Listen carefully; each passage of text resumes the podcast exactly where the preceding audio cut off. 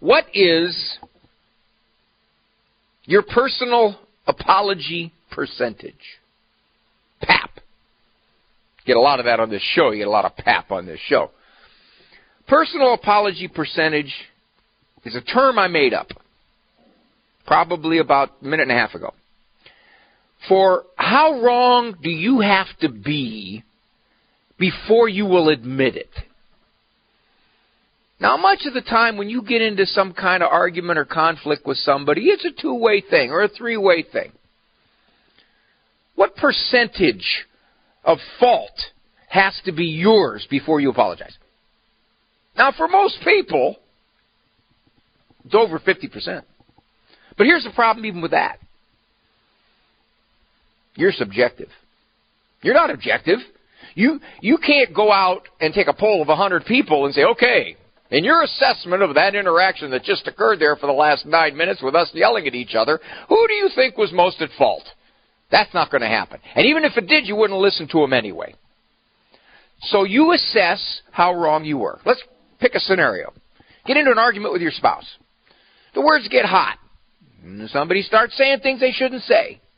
And maybe along about minute eight, you curse. You're thinking to yourself, I don't normally curse.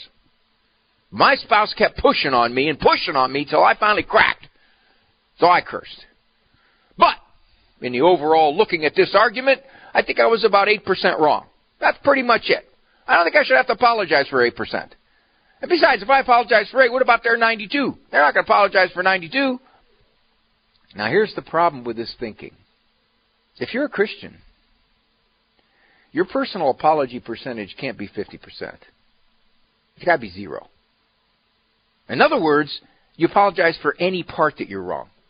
You, you cursed. You're wrong. You said something like, "Yeah, well, your your mother your mother raised a little princess that has to get whatever she wants whenever she wants it, and that's what I'm living with." Now, you didn't mean to say that, and you shouldn't have said it. However, it was wrong. Yeah, but I'll tell you what, we had we had 3,264 words in that whole exchange, and I just used about nine of them. That's about the only nine words I got in. Well, that's your percentage. What percentage is it? Two? Four? Six? Oh, yeah, sure. If I apologize, then I'm saying I'm totally wrong. No, you're not. Well, that's what they're going to think. Well, they can think that. But that's not what it is. You're apologizing for your part. I'm sorry. I shouldn't have said that. I, I shouldn't. I shouldn't have cussed. I, I, I was wrong. That was just wrong. So here's the question: Wouldn't it be good if your personal apology percentage continues to drop? It doesn't have to be 57% before you say I'm sorry. And by the way, I'm going to tell you this, just as a shrink most people's personal apology percentage is warped. What do you mean by that? What I mean is, I am quite unlikely to attribute more fault to me than actually exists. I might say, well, okay, I'm, I'll, I'll admit it, I'm, I'll admit it, I was probably a quarter wrong.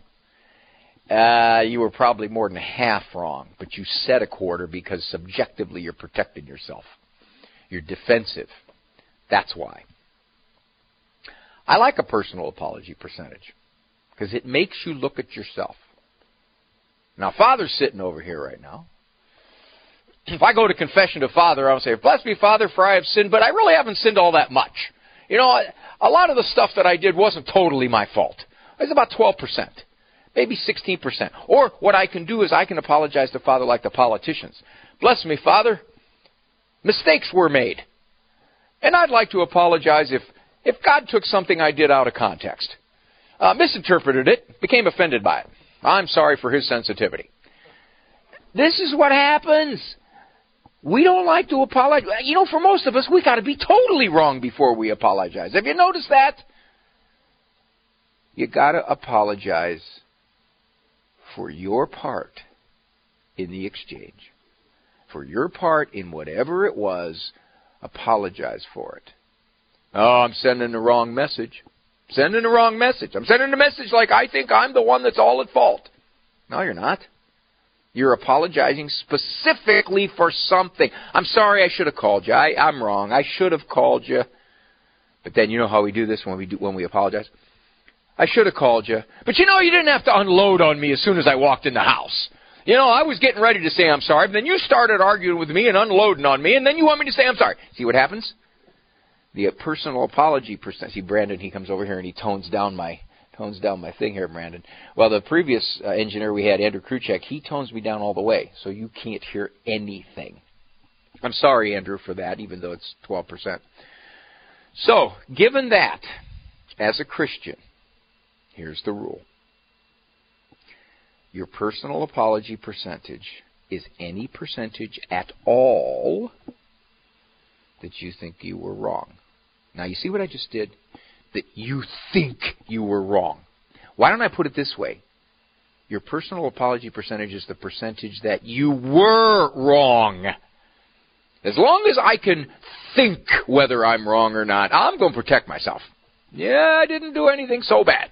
And besides, I wouldn't have done it had you not done all that before. You push me to that get your personal apology percentage down to 2%, you're like the Lord's telling you, blessed are the meek, for they shall inherit the land. That's pretty meek to say you're sorry when, when in the whole exchange you think you were like 2% wrong. That's pretty good. That's pretty humble if I have to say so myself. And by the way, that is that is one of the things that I'm training for right now when I go to the Humility Awards, which I'm making a comeback. Um, my personal apology percentage is down around 6%. Now, Teresa Tomeo's is around 17%. Okay, and I noticed that too. So when she and I get in an argument, she's a lot less willing to apologize to me than I am to her. But that's kind of the way it is.